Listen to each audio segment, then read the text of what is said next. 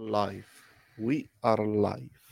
Już, tak? Już, Zaczęliśmy. już. O, Ale dzisiaj zaczynamy. jak w hydrozagadce pogoda, co? No, lampa. Lampa po prostu ciekawe, czy jakieś miasto się topi. No, Jeszcze było chyba jakoś z, z, Przybo- z, Jeremim Przyborą też był taki film o mieście, nie, które nie się topi w upale. Nie Nie, nie pamiętam tytułu, może ktoś ze słuchaczy będzie, a teraz mi tytuł wyleciał. no ale No. dzisiaj nieźle. Miasto się tak. topi i w hydrozagadce też tak jest. Ciekawe, czy to rekord tego lata, czy Niektórzy- blisko, blisko pewnie. Włosi, wczoraj Włosi Tak. twierdzą, że jeszcze daleko do, Tak, do upałów, tak, które znają. Tak. U nas klimat umiarkowany. U nas klimat tak. Włosi na razie mówią, że jest gorąco, Mhm. ale jeszcze nie super upalnie. Co prawda niebezpiecznie, bo tam ogień też gdzie nie gdzie szaleje. Rozumiem. Ja to, pier, to- pierwszy raz i o pogodzie tradycyjnie zaczęliśmy. No, pogoda tak, no co, tam, taki temat. Taki Albo dzisiaj- mamy klimat. No. Tak.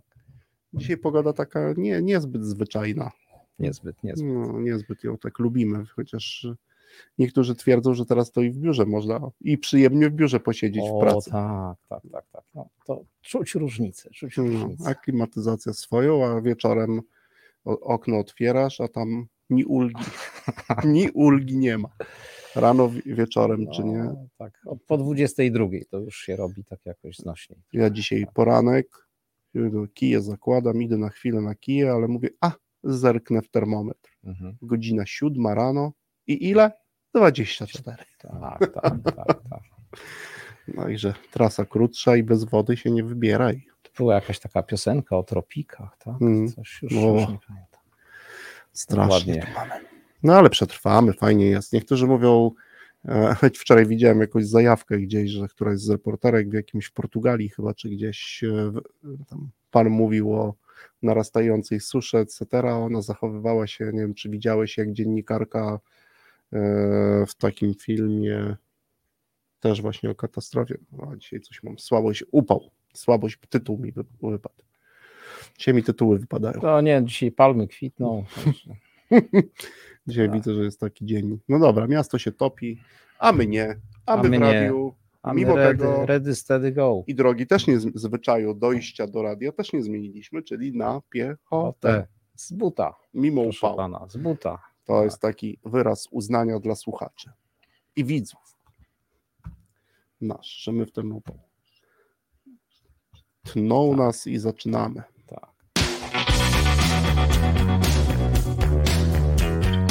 W radioalgorytmie najczęściej rozmawiamy o pożytecznych rzeczach w sprzedaży i zarządzaniu. pożytecznych zachowaniach, czynnościach i narzędziach.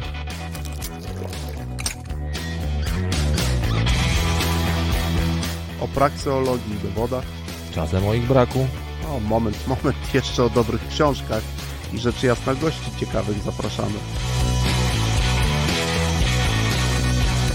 No jednym słowem w tym radiu o dobrej robocie gadamy. O dobrej robocie w sprzedaży i zarządzaniu.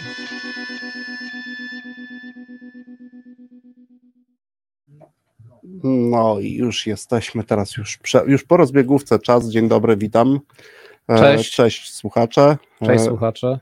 Dzisiaj musimy zacząć typowo i nietypowo, bo Konrada dzisiaj z nami nie ma, ale za to jest z nami Andrzej, Cześć wszystkim, hej. Którego może nie wszyscy znacie, w związku z tym czas, by go poznać. I to już pewnie niektórzy z Was są przyzwyczajeni do tego, że jak mamy gościa nowego, to Trzy pytamy liczby, go. No tak, liczby, algorytmicznie o wiemy, trzy cyfry. Andrzej, Twoje tak. trzy cyfry liczby, które uważasz za ważne albo za- Znamienne. znamienne, Znamienne. albo no, najkrótsze, nazwijmy to naj, najtrusz, naj, najkrótsze dosie zawodowe Tak, za pomocą trzech cyfr trzy, trzy. Okej, no to pierwsza liczba 20. 20. 2, 0, 20. Mhm. 20 lat z związany z branżą IT.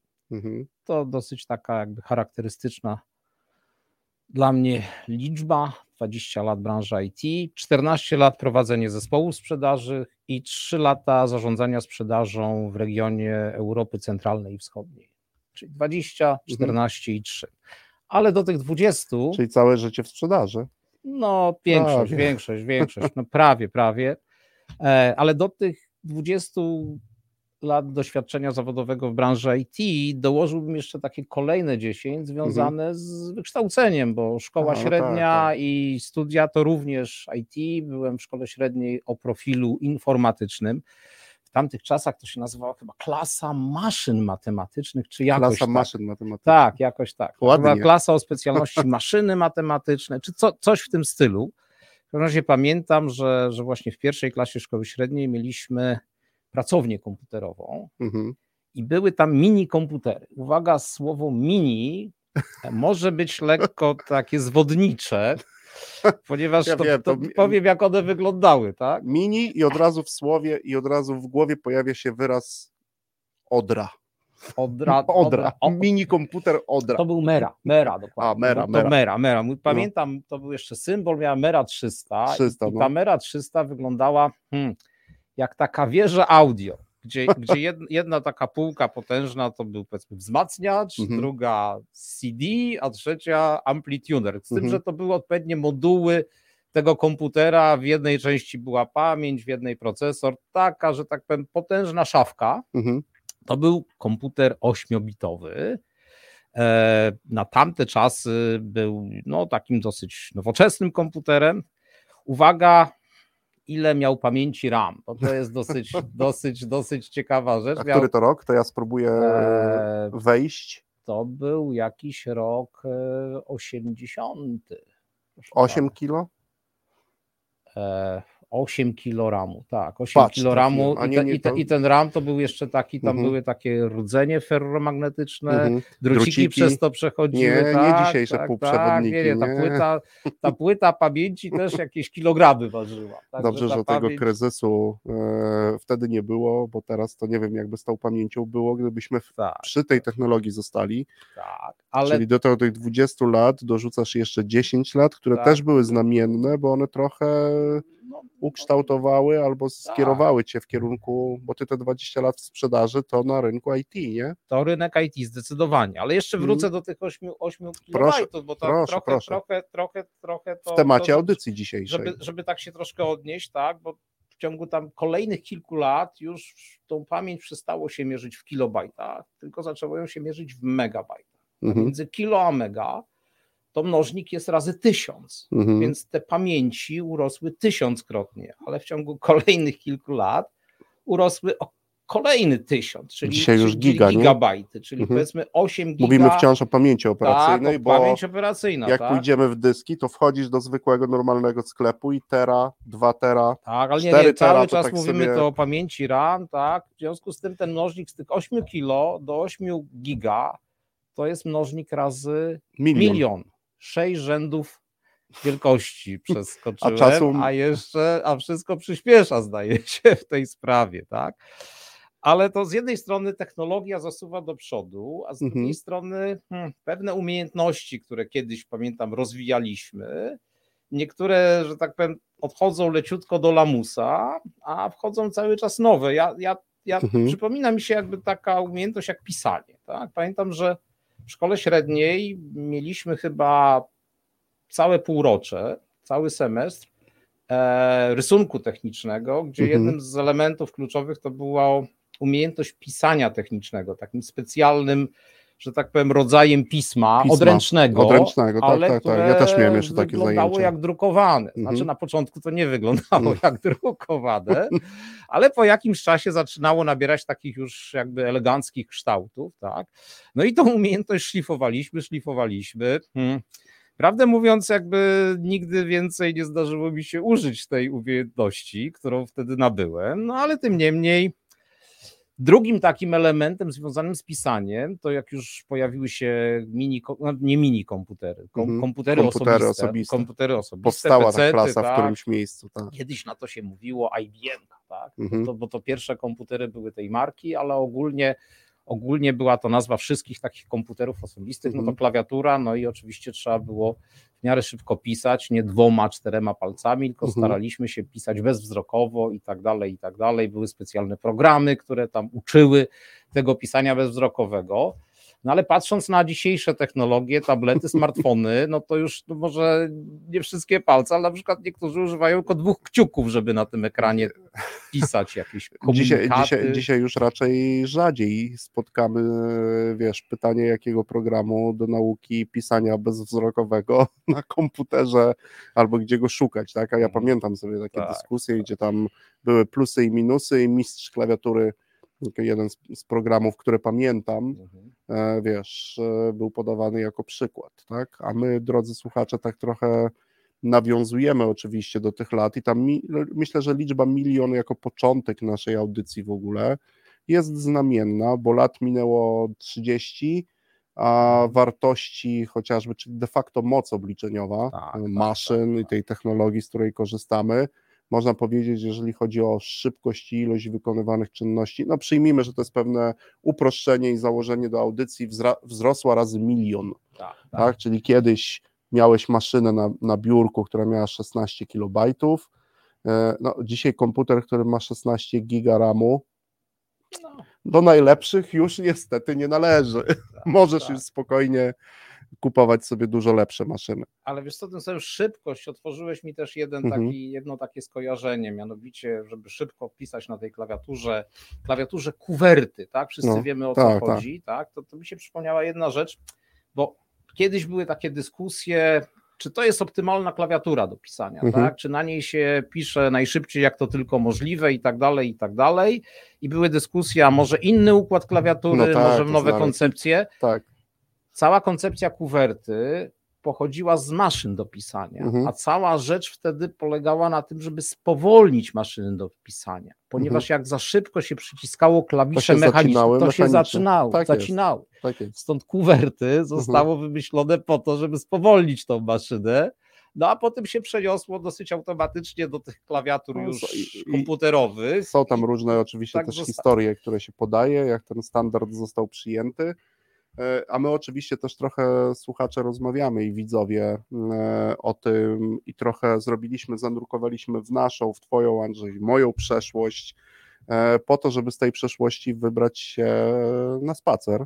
Podróż do przyszłości. Tak jest i tak? to taki niecodzienny spacer, bo dzisiaj słuchacze trochę jako też na kanwie poprzedniej audycji, w tym wakacyjnym takim naszym miszmaszu, chcemy Wam zaproponować spacer, przynajmniej, ja chyba nie odważyłbym się powiedzieć, że w przyszłość, e, ale przynajmniej na brzeg tej przyszłości e, i porozmawiać trochę o tym, jak dzisiaj wygląda nasza praca, już w perspektywie tych 30 lat, czyli co się zmieniło, co jest dla nas najbardziej znamienne, ciekawe, co może się zmienić e, w kilku najbliższych latach i na przykład jakich umiejętności już powinniśmy się uczyć, a które dzisiaj doskonalić, bo też będziemy może je w przyszłości wykorzystywać. Wciąż podtrzymuję to, że jesteśmy na brzegu przyszłości. Pewnie w niektórych momentach audycji wychylimy się bardziej, ale raczej bezpiecznie, bezpiecznie na tak. brzegu, bo są oczywiście tutaj o niejednym e, takim prognoście dzisiaj wspomnimy, którzy wychylali się dużo bardziej odważnie Tak, tego tak, brzegu. tak, tak. No No, chcemy powiedzieć, porozmawiamy No. o przyszłości, ale z takim zastrzeżeniem, że, że, że obo... zgadzamy się, że przyszłość jest nieprzewidywalna, tak? Mhm. I jej próby przewidywania czasami wiodą na manowce. Tym niemniej, no, można rozmawiać o pewnych Mimo scenariuszach. zdroworozsądkowych, tutaj też poruszamy, Andrzej, ten wątek zdroworozsądkowych twierdzeń, a są takie, że historia lubi się powtarzać, że historia Tak, kołem tak, się toczy. Tak, chyba że przyleci czarny łabędź Taleba. Tak? Tak, tak. Nawiązuje tutaj do książki Czarny Łabędź, w, którym, w której to książce e, tezą tej książki jest to, że, że, że, że, że krzywa Gaussa i rozkład normalny Mhm. Nie zawsze działa, nie zawsze działa tak, jakbyśmy się spodziewali, a zdarzenia niespotykane, które już są szeroko poza tą krzywą Gaussa, w tych Mhm. ekstremach, zdarzają się znacznie częściej i mają znacznie poważniejsze skutki, niż byśmy o tym myśleli. Tak? No tak, tak. To już No i bywa, bywają takie trzęsienia ziemi w ekonomii, no w, Mhm. róż, w różnych miejscach. Tak? Mhm. Doświadczyliśmy wszyscy roku 2008, kiedy to tąpnęło rynkami na świecie, no Mhm. ale tych zdarzeń w zasadzie no, w ostatnim czasie można by mnożyć i mnożyć i mnożyć, tak? Mhm. A, przytoczę również tutaj jakby W ogóle idziesz po naszych ulubionych autorach. Tak, e, nie, nie zawsze w tym takim, znaczy w sensie raczej do rozmowy mhm. impulsu, bo też e, często się powołujemy i rozmawiamy sobie w radiu algorytmia na przykład o Talebie, ale wciąż w kontekście takim, że my się wreszcie kiedyś z tym Talebem zmierzyć musimy. Bo my tam wiele pytań mamy różnych. tak, Autora pewnie nie ścigniemy, chociaż kto wie, a ty teraz jeszcze wyciągniesz drugiego autora, którego no, modny i popularny tu on jest. O, w ostatnich czasach, tak, szczególnie, tak, tak. Ja chciałem tutaj jakby przytoczyć Harariego i, i jego, jego książkę Homo Deus z 2018 roku. Ja pozwól, że zacytuję tutaj cytat. No on jest troszeczkę wyrwany z kontekstu, ale to jest pierwsza strona w ogóle tej książki. W ciągu paru ostatnich dziesięcioleci udało nam się poskromić głód, zarazę i wojnę. Oczywiście nie rozwiązaliśmy tych problemów całkowicie, no i jakby dal, dalsza, dalsza część tej narracji. Natomiast no, czy nam się udało poskromić głód w skali globalnej? Raczej nie. Nie jestem specjalistą, Tak. dlatego też słuchaczy zawsze zapraszam tych, którzy mają większą wiedzę na ten temat, ale raczej wszystko wygląda na to nie, a w kontekście ostatnich doniesień e, o tym, co dzieje się na Ukrainie, to raczej zapowiada się na e, dość duży e, problem związany z wyżywieniem chociażby Afryki Na w przykład, kilku tak. następnych latach. Znaczy pozwól, że już nie Mhm. skomentuję jakby Zarazy? zarazy, no i wojny. Są tacy, którzy w zeszłe lato, jeżeli pamiętasz, publicznie mówili, że zarazy już nie ma. No No, tak. ale żadnych wędrówek w, w tym Tak, kierunku tak. w radiu nie, ale byli tacy, którzy. No zarazy, myślę, że to nie pierwsza i nie ostatnia zaraza, ale myślę, że dużo dobrych, pozytywnych lekcji Mhm. i z tych kroków, wiesz, podjętych na plus i in, i Tak. minus. Ja zawsze w, przy tego typu spacerze, bo przypominam sobie jedną z takich e, dyskusji, zresztą za chwilę będziemy rozmawiać o tym, jak pracujemy, że jak coś takiego się wydarzy, i to na przykład takie jak owa zaraza, i ta zaraza ma na przykład wpływ w jakimś tam procencie na zmianę sposobu pracy, potem to zjawisko, przynajmniej w swojej intensywności, na chwilę ustaje. No i są do dzisiaj takie dyskusje, e, czy my już wróciliśmy do starego sposobu pracy, czy, czy coś z tej pracy, czy coś w tej pracy zmieniliśmy. To ja jakby bardzo często uważam, że szybko zaczniemy wracać, ale musimy wracać już mądrzejsi, czyli zabrać ze sobą z tego i rzeczy, która się wydarzyła, przynajmniej jedną rzecz, której już nie chcemy zmienić, nawet jak wrócimy do tego, co jest nam dobrze znane. Tak. Taki, taką mam lekcję pierwszą, jeżeli Tak, chodzi o takie spacery e, i potem powrót. No wyciąganie wniosków. tak, tak, żeby trochę Jarek by się pewnie ucieszył, bo to jest taki powrót, wiesz, mędrca do jaskini, ale nie takiego, który będzie wszystko zmieniał, bo ciężko Mhm. jest wszystko zmienić po takim wydarzeniu, chociaż coraz częściej mówi się o tym, że powinniśmy szerzej i głębiej wiele rzeczy zmieniać w naszym funkcjonowaniu, no ale pierwsza lekcja z takich e, wypraw to jest taka, żeby przyszłość po zdarzeniu no takim, którego nie przewidzieliśmy ostatecznie, że wystąpi akurat w tym i w tym momencie, żeby przyszłość wyglądała już nieco inaczej, żeby przynajmniej jedną rzecz zabrać. Stawiam kropę, robimy pierwszy set muzyczny i za chwilę spacerujemy dalej nad brzegiem przyszłości. Po pierwszej muzie.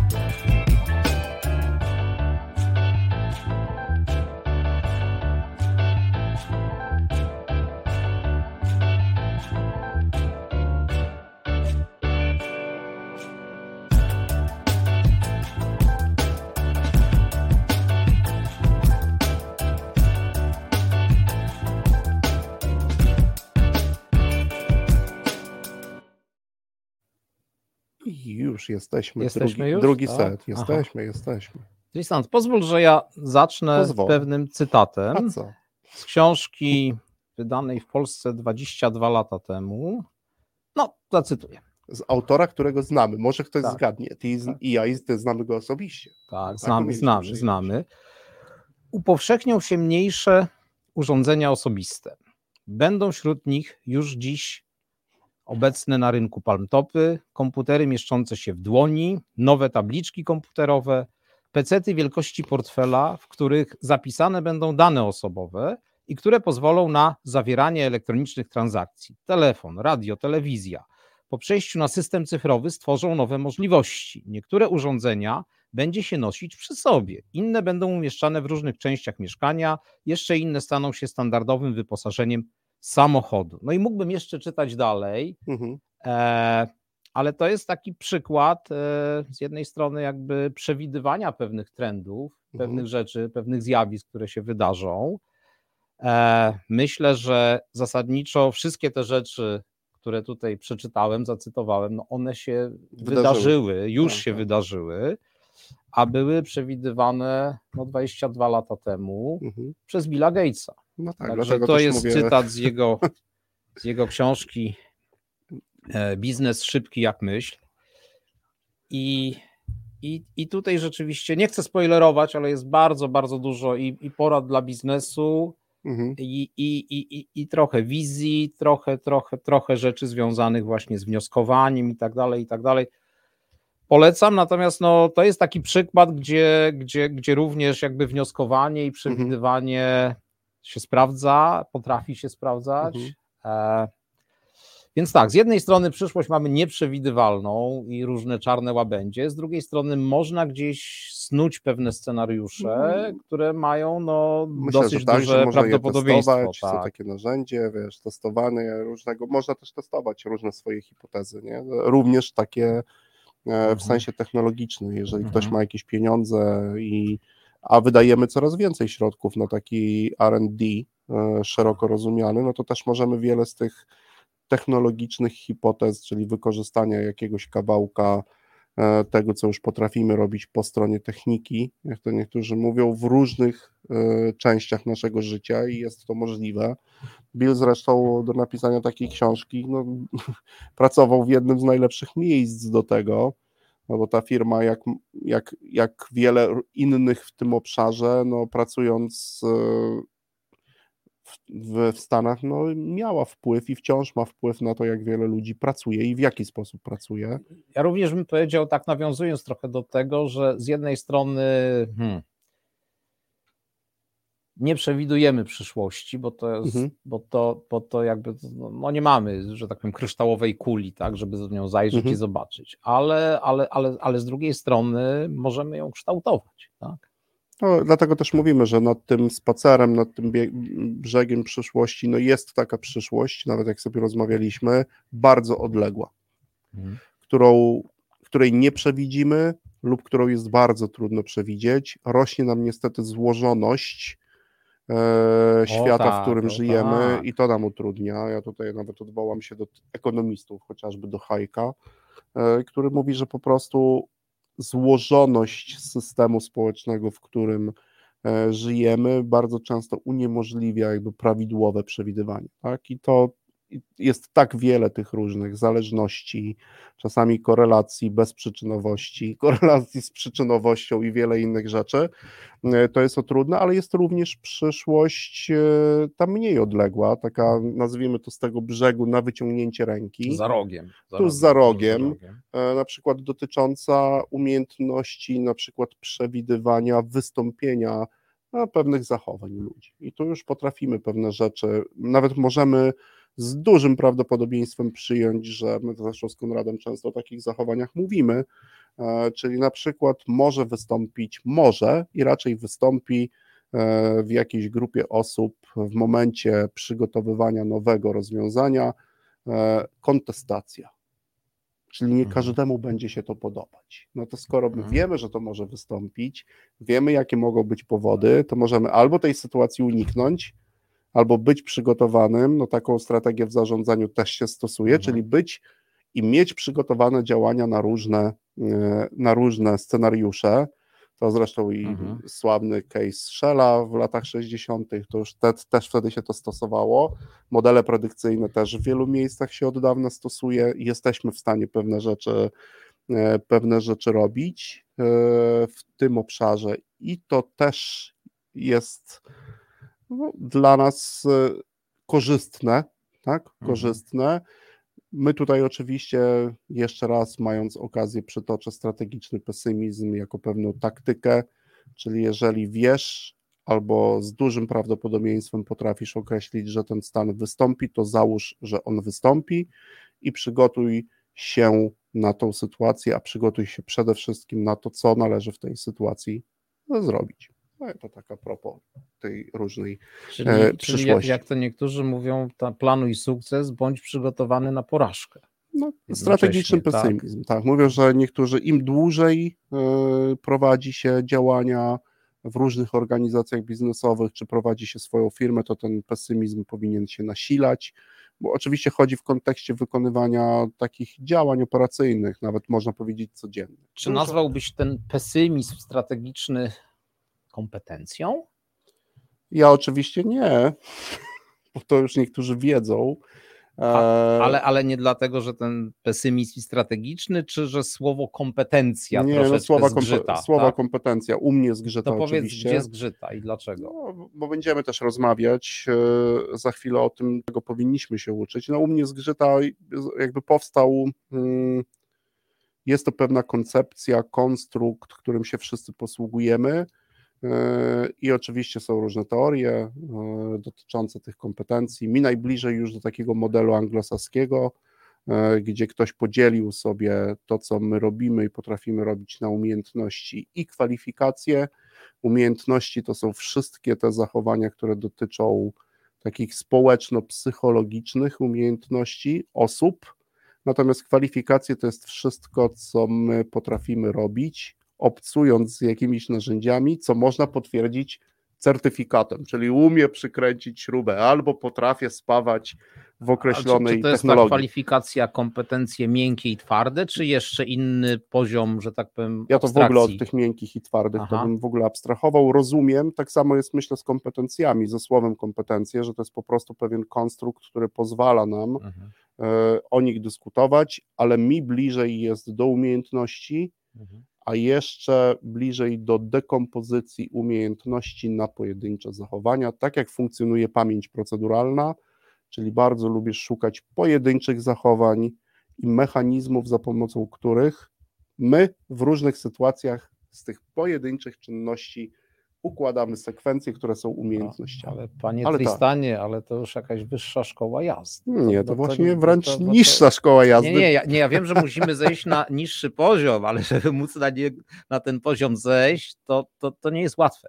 To Z zdekomponować. No tak, to nie jest łatwe, jest to trudne nawet, e, albo bardzo trudne, my to też wiemy, pracując e, chociażby z naszym menadżerem, który wciąż gdzieś tutaj sobie z nami jako ta osoba taka wirtualna siedzi, ale tak, tak, tak, ale to, co jest e, najtrudniejsze w tym, to to, że same dyskutowanie o kompetencjach, czyli takich bardzo zbiorczych konstruktach, no, moim zdaniem trochę nieco utrudnia nam tą dyskusję. Łatwiej się dyskutuje i łatwiej o się, umiejętnościach. O umiejętnościach tak. i czasami łatwiej jest e, z pojedynczych działań e, ułożyć sekwencję, e, no, co do której możemy szybciej dobrać narzędzia, sposób posługiwania się tak, żeby ta sekwencja przez nas w konkretnej sytuacji była poprawnie wykonana. Mhm.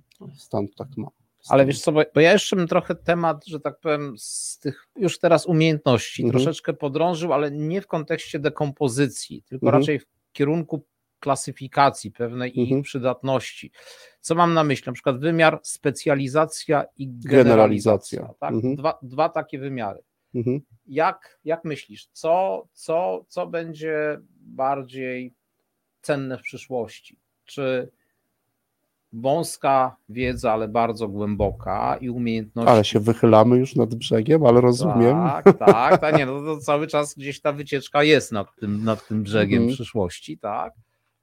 A co będzie, a ewentualnie jakby przeciwstawiając specjalizacji generalizacji, czyli Mhm. szerokie horyzonty, szeroka, szerokie umiejętności, szeroka wiedza, interdyscyplinarność. Jak, jak, jak myślisz, gdzie, gdzie idziemy jako, jako biznes, jako ludzie? No to, to najpierw e, takie krótkie resume czy podsumowanie z kilku raportów, e, które też przejrzeliśmy, dotyczące tego, co będziemy robić w przyszłości i czego powinniśmy się nauczyć w przyszłości. No pewnie 56, czyli delta tak zwana, to jeden z raportów, który możemy sobie przytoczyć, przygotowany przez McKinsey'a, to jak popatrzysz na te cztery duże, bo oni podzielili sobie na cztery duże obszary, wszystkie te umiejętności, to ni cholery tam chyba, jeżeli się nie pomylę, ale nie ma żadnej, która jest związana ze specjalizacją, a raczej wszystkie są e, potrzebne nam in generali. No i to jest trochę Mhm. ten kłopot, że trzeba wejść, przeczytać raport, wejść trochę głębiej, bo tam już pojawiają się konkretne zachowania, no bo on, one czasami, no, logical reasoning, to jest takie podanie, no to, to może dotyczyć prawie każdego zawodu, w którym ktoś wykonuje pracę umysłową, albo ktoś w swojej pracy musi przekonać kogoś do swojego rozwiązania, do wykonania czegoś. No, in, in general, to jest po prostu Mhm. umiejętność potrzebna, myślę, że w wielu zawodach, w wielu zawodach, w wielu pracy. No, dlaczego zrobiłem to tak? No, zrobiłem to dlatego, że. Tak? To jest chociażby ten przykład z tego raportu. E, To jest pierwsza rzecz. Moim zdaniem, no bo teraz ta druga rzecz. Ja oczywiście szukałbym na poziomie możliwie najniższym różnych zachowań, które chcę doskonalić lub których się chcę nauczyć, które pomogą mi zarówno w tych umiejętnościach generalnych, jak i później w tych, które będą już domeną mojej specjalizacji. No to, to jest Mhm. trochę inna odpowiedź, ale ja schodziłbym bardzo nisko, czyli jeżeli potrzebuję, jestem na przykład programistą, e, to tam oczywiście bym dekonstruował, dekomponował, żeby sobie znaleźć te pojedyncze zachowania, jak to Kotarbiński mówił, czyny proste, Mhm. I ta, a one się mocno zmieniają, to też za chwilkę Mhm. Cię o to też zapytam Andrzej, co się zmieniło na przykład w naszych ostatnich 30 lat na tym poziomie i raczej szukałbym tych zachowań, które będą zasilać zarówno moje umiejętności, nazwijmy te generalne i te, które są potrzebne do dobrej roboty w swojej specjalizacji. Tak powiedziałem, Mhm. wykrętnie. A co? Co Ty na to? Wiesz co, postaram się do tego, do tego jakoś odnieść. Nie musisz, Ale, ale... postaram ale się, proszę. postaram się. Znaczy, ja, ja, ja tutaj jestem też, też zgodny, że, że, że kompetencje, nazwijmy to generalne, Mhm. tak, będą, będą poszukiwane i będą cenne, ponieważ e, różne dziedziny nauki rozwijają się w ostatnich latach bardzo szybko, tak, szczególnie Mhm. ten sektor też technologiczny, RD i tak dalej, to wszystko nabiera ogromnego Mhm. przyspieszenia. Oprócz tego, nawet nauki, nazwijmy to mniej technologiczne, ty wspominałeś chyba w naszej rozmowie, Mhm. psychologia, tak, i tak Społeczne, dalej. jak to ładnie To- mówią to- niektórzy, nauki społeczne. To wszystko Mhm. też się bardzo, że tak powiem, rozwija, bardzo przyspiesza i umiejętność łączenia dwóch albo więcej Mhm. dziedzin będzie prowadziła do powstawania nowych rozwiązań, No i nowych się, wynalazków, nowych modeli no biznesowych. tak, często tak? to się teraz dzieje. Oczywiście, że to jest też ważne, żeby to się pytało częściej. Jeżeli sobie weźmiemy taką naukę jak neurokognitywistykę, no nijak po prostu część psychologii, ale zasilana e, różnymi narzędziami no, przygotowanymi przez naprawdę światłych i mądrych informatyków, no to to jest na Mhm. przykład w- nauka, w której możemy zwielokrotnić obserwacje różnych zachowań, a tych danych dotyczących różnych zachowań, na przykład konsumentów, Mhm. są takie platformy, które zbierają wręcz w miliardach różnych rzeczy, nie? I Mhm. jesteśmy w stanie na podstawie tego no, prowadzić badania, co zresztą postulują wielcy ludzie psychologii, żeby wrócić do badania zachowań. A przecież my dzisiaj zachowania możemy badać post factum, na przykład, no, każda aplikacja jest w stanie dzisiaj zapisać sekwencję tego, gdzie kto w jakim momencie kliknął, a już nie mówiąc o takich rozwiązaniach jak różne silniki referencyjne. E, pierwszy z brzegu weźmy Netflix. No przecież to jest niesamowita maszyna referencyjna, która reje, algorytmy rejestrują różne rzeczy, o której godzinie, czego szukasz, co robisz, i na tej podstawie po, potrafią coraz lepiej pro, podsuwać ci propozycje. No absolutnie plus. Czyli mówisz takie rozwiązania znane z medycyny, gdzie nie wiem, tysiące albo miliony zdjęć rentgenowskich jest skanowanych i, mhm. i jakby poprawiają systemy diagnostyczne w ten tak. sposób, tak. zasilane tą, tą, tak, tą, tą tak, bazą. Ty mówisz zachowania, nazwijmy to konsumenckie, tak? Mhm. E, mogą być jakby traktowane w podobny sposób. No Jeszcze... i teraz zobacz, bo to jest o tym mówimy i teraz potrzebujesz ludzi, zrobimy przerwę, wrócę do tego wątku, bo teraz drugi set muzyczny i za chwilę będziemy tą interdyscyplinarność kontynuować. Okay. Druga muzyka.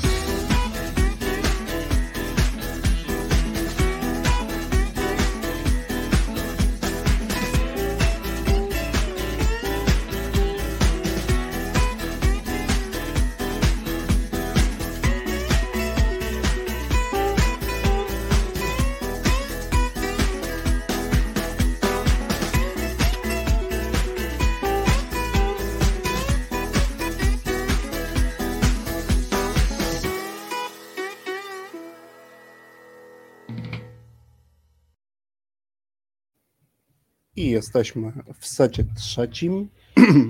Mija szybko czas na tym spacerze. No wiesz, no, trochę jest z tymi takimi, trochę tej interdyscyplinarności e, zaczęliśmy sobie rozmawiać. Potrzeba tego więcej, bo chociażby nasz ostatni mhm. gość, mhm. E, Tomek Witkowski, mówił, że jednak ta, ten podział chociażby wielu naukowców jest wyraźny i znamienny, znamienny i sami naukowcy o tym mówią że każdy tam gdzieś zaszyty w swoim laboratorium robi coś. Mhm. Na szczęście coraz częściej gdzieś w tych interdyscyplinarnych zespołach się ludzie spotykają i my raczej powinniśmy tak no, szukać tej interdyscyplinarności, czyli znać się na kilku dziedzinach. Natomiast wiesz, w kontekście umiejętności to ja bym aż takich e, mocnych rozróżnień nie robił, e, ponieważ uważam, że każdemu pracującemu e, człowiekowi, jak to mawiał e, e, pewien król w pewnej bajce, tak, takiemu człowiekowi, człowiekowi to jest potrzebne jakiś zasób takich podstawowych umiejętności logicznych, tak jak chociażby ten przykład logicznego argumentowania i bez względu jaką robotę ty robić, robić to powinieneś. I tyle. To Mhm. ja tyle na tyle tego podziału, czy specjalizacja, czy generalizacja. Są umiejętności, możemy je nazwać kardynalne, Mhm. które każdy w jakimś zakresie powinien, e, powinien nabyć. A teraz bym Ci chciał, Andrzej, zadać pytanie na tym spacerze, jak sobie tak, e, co dla Ciebie w kontekście tego sposobu wykonywania pracy chodzi o taką rzecz, która lub rzeczy, które się zmieniły i które Ty postrzegasz jako najbardziej korzystne w pracy, którą wykonujesz i wykonywałeś przez te ostatnie 20 lat. Mhm. Co jest takiego, że powiedział, wow, bez tego to już bym nie chcę pracować. Hmm. Ja, ja powiem tak, no na pewno, na pewno narzędzia się pozmieniały, Mhm. tak? I, i, I wszystkie rzeczy, które nam ułatwiają codzienną pracę, gdzie no nie ukrywam, gdzie moim takim no, codziennym warsztatem pracy jest ten Mhm. PC, ten komputer, tak? Mhm. I, i, i, i, i, i- i całe to oprogramowanie, które jest w tym Mhm. PC-cie, no to, to rzeczywiście jakby otwiera zupełnie nowe możliwości i usprawnia pracę. Mhm. Czy ja, ja kiedyś miałem taką swoją własną teorię, że a, innowacje w tej branży Mhm. technologicznej napędzane są przez rozwój urządzeń peryferyjnych. Mhm. Pozwól, że ja to zdefiniuję, co mam na myśli, bo kiedyś takie w informatyce było pojęcie urządzenie Mhm. peryferyjne. To było z czasów tych dużych komputerów, Komputerów, tak, tak, tak. Gdzie, gdzie, gdzie była ta jednostka centralna, tak Mhm. zwana, czyli tam był procesor, pamięć, tak. W szafie? I teraz, a do tego były podoczepiane różne urządzenia Mhm. zewnętrzne, czyli, czyli peryferyjne, tak? I teraz jakby moim zdaniem jednym z takich urządzeń Mhm. peryferyjnych, które zmieniło w ogóle obraz, nazwijmy to, codziennej pracy, nie wiem, ludzi, którzy pracują w biurach, tak? Mhm. To jest myszka komputerowa. Mhm. Znaczy sposób komunikacji z komputerem za pośrednictwem tej myszy komputerowej, tak, to, Mhm. to w ogóle kompletnie zmienił pracę, bo ja pamiętam jeszcze te czasy, kiedy no nie było myszek, były monochromatyczne monitory, Monitory, tak były jest. klawiatury Mhm. i w zasadzie to była taka jedyna metoda jakby komunikacji. Nie było tych interfejsów graficznych, natomiast powstanie Eh, no gdyby nie było myszki, to by nie było interfejsu graficznego, Mhm. tak? Więc jakby to, to, to gdzieś była taka trochę moja, moja teoria, że urządzenia Mhm. peryferyjne napędzają rozwój branży. Mhm. E, ja wiem, wydaje mi się, że, że, że można ją obal, obalić spokojnie, tą teorię. Chociaż akurat e, E, peryferia ciekawe są i tam wiele Tak, tych teraz tak. urządzeń dzisiaj nowych, ale, nowych. ale całe IoT IoT właśnie, dokładnie, Tak. jakby te wszystkie jakieś tam mikro, mikrochipy w tych wszystkich, nie wiem, automatach do sprzedaży czegokolwiek i tak dalej, i tak dalej. Tak, ale, ale tym niemniej jakby gdzieś całe te DNA to jednak software. jest, Tak? I, i, i, i, i, i, tam jest ta, ta największa myśl. Znaczy, my- myszka daje tylko, umożliwia zrobienie pewnych rzeczy, Mhm. natomiast co się realizuje, to, to już jest jakby w software'ze. Tak? E, Rzecz taka, która chyba mi się nie zmieniła od dawna, natomiast Mhm. narzędzia się oczywiście poprawiły, to jest, to jest, to jest, to jest analiza danych. Tak? Mhm. I umiejętność wyciągania wniosków z liczb. Mhm. Czy to, znaczy umiejętność obracania samymi liczbami i tak dalej, to jest jeszcze trochę za mało. Znaczy, liczby, jeżeli ktoś zarządza sprzedażą, to liczby muszą do niego przemawiać. Mhm.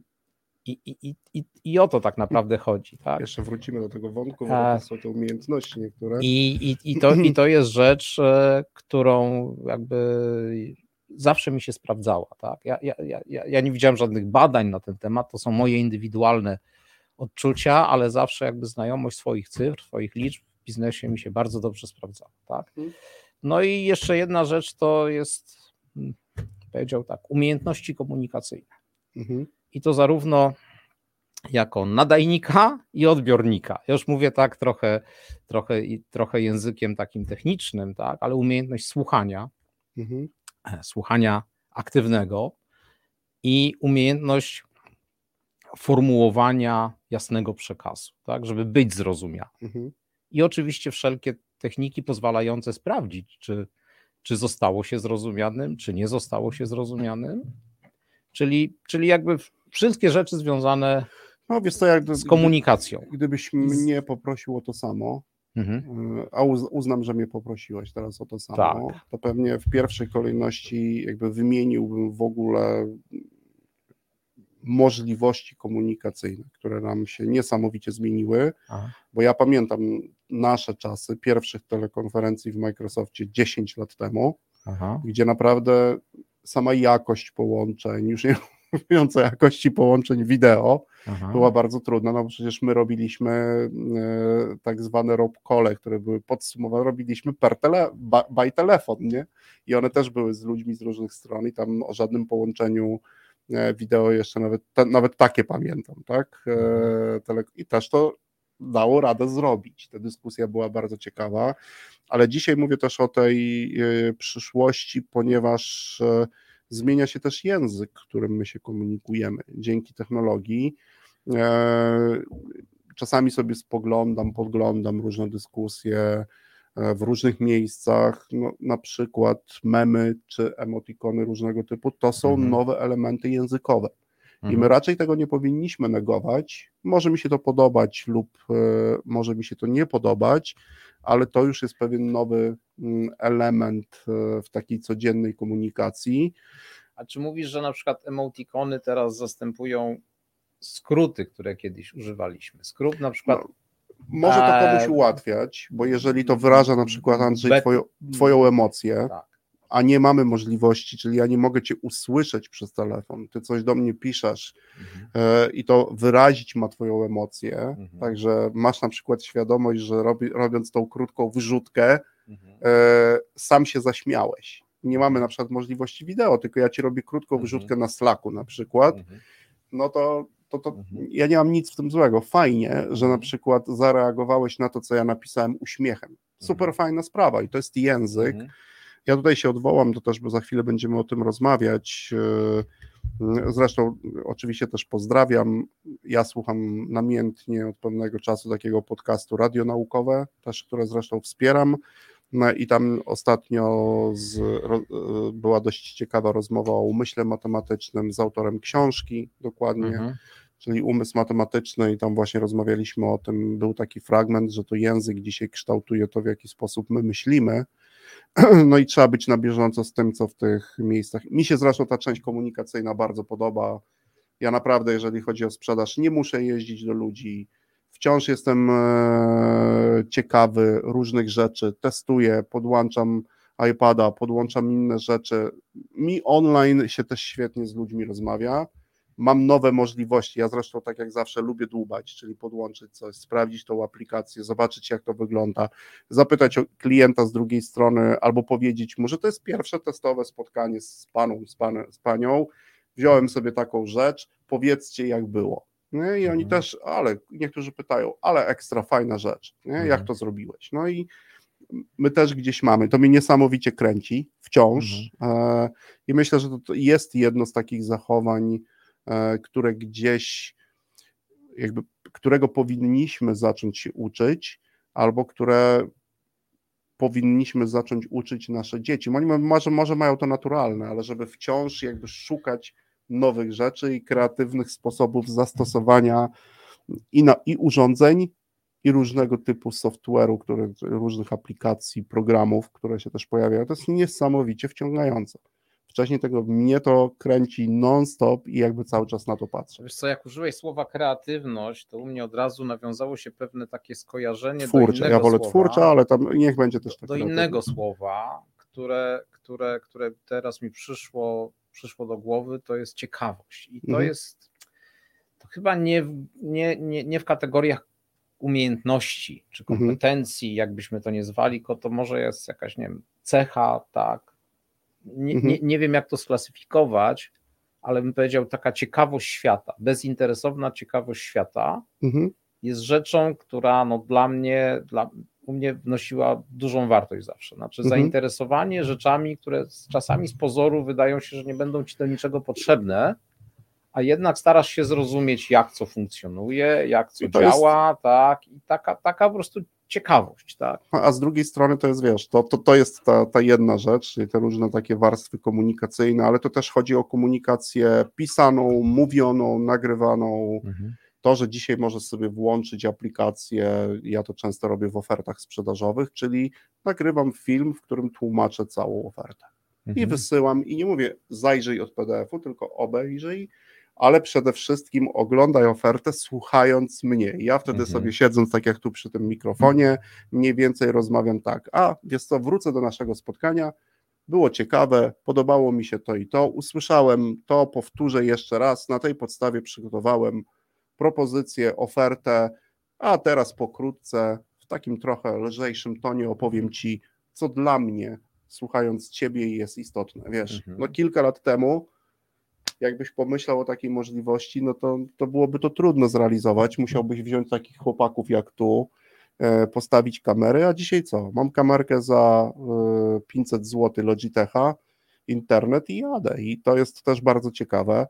Wiesz co, przyszedł mi do głowy teraz na szybko taki pomysł, że w takim software'ze do tworzenia filmów brakowałoby mi takiej drugiej części, takiego software'u do oglądania tych filmów z możliwością, tak powiem, również komentarzy wideo, czyli, Mhm. czyli, czyli ty mi opowiadasz swoją ofertę offline, tak, bo dostałem. I ktoś od razu komentuje. A, a, ja, a ja tak, a ja na chwilę zatrzymuję, mówię, słuchaj Tristan, a wiesz co, ja do końca nie zrozumiałem tego kawałeczka, chętnie, chętnie bym zrozumiał, wiesz co, opowiedz mi o tym i o tym i, i oglądam dalej, znowu robię, No. a potem robię, odsyłam do ciebie, Ja tak zrobię, zresztą je, Tak. znaczy w czasie rzeczywistym to jest niemożliwe, ale pod koniec tego filmu proponuję klientowi taką rzecz, czyli osobie, z którą rozmawiałem, żeby swoje pytania nagrał i do mnie przesłał. No właśnie o tym mówię, z tym, że, z tym, że żeby te pytania jeszcze były, że tak niektórzy powiem, tak patrzą, tak patrzą i mówią, a niektórzy, ale to jest, chodzi że, tu żeby o one to, były wrzucone jak komentarze w treści dokumentu. dokładnie jakby chcę to powiedzieć, że my tej takiej radości, chociaż technologia niesie też dużo zagrożeń, ale powinniśmy się uczyć. Dla mnie to jest podstawowe działanie i to jest trochę Mhm. takie, jak dzisiaj idziemy i spacerujemy sobie po tym brzegu przyszłości, to ja w tym kierunku z, z tego brzegu się wychylam i tam chciałbym sobie sięgać. To już Mhm. mówiłem Ci to też przygotowując. A druga rzecz, która mi się bardzo podoba, którą śledzę, to, są, to jest rozwój różnego typu platform no-code i low-code, tak? czyli Mhm. gdzie albo no-code, low-code, tak? że ty nie musisz wiedzieć, co to jest informatyka, Mhm. ale mając pewien pomysł, dostając tutoriale, możesz coś zrobić. To jest niesamowite. To jest ten kierunek, który mnie po prostu bardzo, to mi się bardzo podoba. E, oczywiście, dlaczego? Dlatego, że coraz więcej osób może robić ciekawe rzeczy, ale jest jeszcze jedna ważna rzecz, że dzięki temu, moim zdaniem, więcej osób może zacząć sobie zadawać pytania, a jak to cholerstwo działa? I wtedy zacznie Właśnie- się szukanie, właśnie, widzisz- pogłębianie wiedzy. Dokładnie, znaczy jak, jak co działa i taka ciekawość, jak co działa, no moim zdaniem to jest właśnie jed- jedna z tych umiejętności ważna dzisiaj, ale, Mhm. ale równie ważna i może jeszcze nawet ważniejsza będzie w przyszłości. No, wyobraźmy sobie, no nie wiem, szefa sprzedaży albo prezesa zarządu w jakiejś Mhm. firmie, tak, który rozumie, jak działają pewne elementy technologiczne, tak, jak Mhm. działa system GPS, Powinien rozumieć. powinien rozumieć, tak, jak działa, nie wiem, system subskrypcji, platformy i tak dalej, i Mhm. tak dalej. I tak jak mamy w tej chwili, nie wiem, hulajnogi, które możemy wynająć, tak, to w Mhm. momencie, kiedy wejdą samochody autonomiczne, bardzo możliwe, że jakaś firma stworzy taki system, że po prostu samochód będzie sam podjeżdżał, ty Mhm. będziesz wsiadał, a potem zostawisz go pod domem, tak jak teraz hulajnogę, tak, i kto inny skorzysta, tak, ale jakby Mm. ale, ale do tego, żeby, że- żeby robić takie rzeczy, no, trzeba mieć świadomość, jakie możliwości daje ci ta technologia. ale dzisiaj mam bardzo dużo skojarzeń w trakcie tego naszego spaceru. Powiem tylko jedno, robi, jedno. E, powiem e, i robimy przerwę muzyczną. To jest takie moje skojarzenie, jak powiedziałeś o samochodach autonomicznych. Tak. To moja pierwsza wizyta w Redmond. Taka wiesz, wysiadłem tak, z tak, samolotu, dojechaliśmy, zakwaterowaliśmy się w hotelu i było spotkanie, ale już w jednym z, z, w jednym z budynków miasteczka Microsoftu, czy tej części. Mhm. Ja pamiętam, jak zostanąłem na takiej górce, a to tak, żółty autobus, biały Prius. Żółty autobus, 10 białych Priusów i ja po prostu mówię, i tak miałem przez moment w głowie, gdzie ja jestem? Te samochody same już jeżdżą. Miałem skojarzenie z takim świetnym filmem, to polecam na długi, ciepły weekend Woody Allena Śpioch. No, bardzo stara komedia, którą polecam i tam do, ja pierwsze skojarzenie z Microsoftem, które zobaczyłem w Redmond, to było skojarzenie z tym Woody Allenem. Kurde, Mhm. do dzisiaj mam to w głowie, ale to fajny, bo to taki spacer ze skojarzeniami. Robimy przerwę i za chwilę czwarty set. Puch.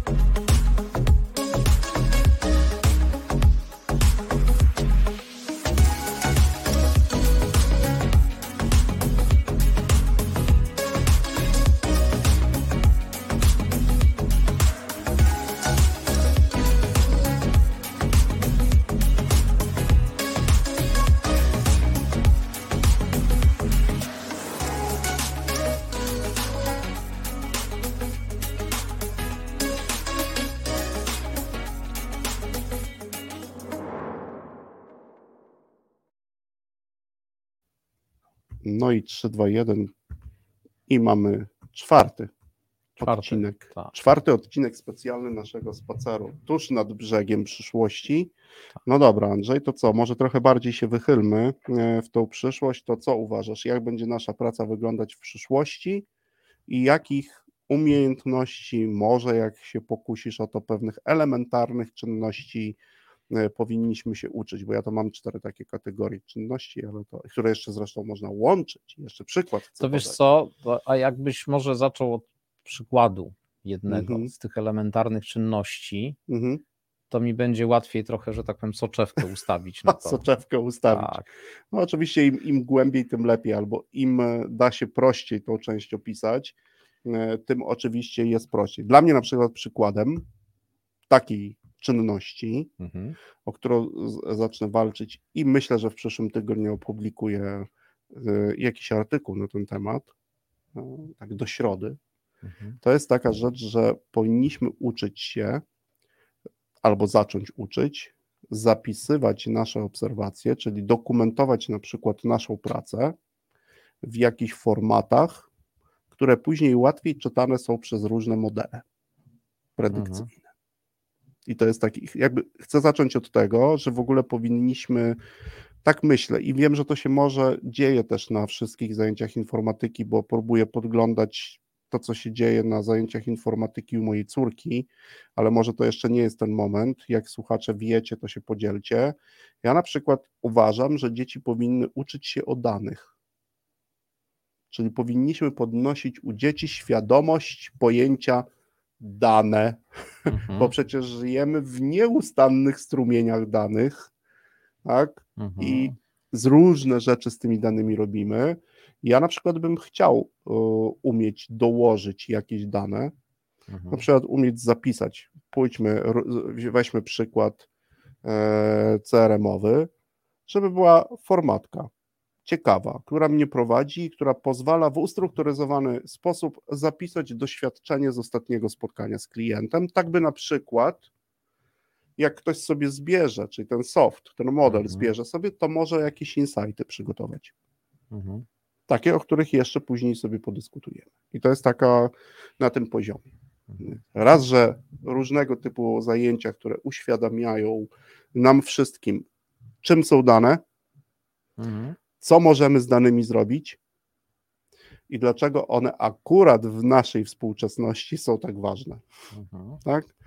Zresztą wspominałeś o jakiejś ciekawej książce, jak przygotowywaliśmy i rozmawialiśmy o audycji. A to ja wspominałem znowu o Hararim, który. który Nie, który, jeszcze w, który... o podręczniku twoim, który ma lat 40. A, o, okej, dobrze. Mhm. Ale wiesz co, jak zacząłem już o Hararim, No, to, to, to, to, to, to on w swojej bodajże drugiej albo trzeciej książce, bo to jest cała ta trylogia, zaraz, zaraz, Mhm. ja tu gdzieś mam wynotowany tytuł.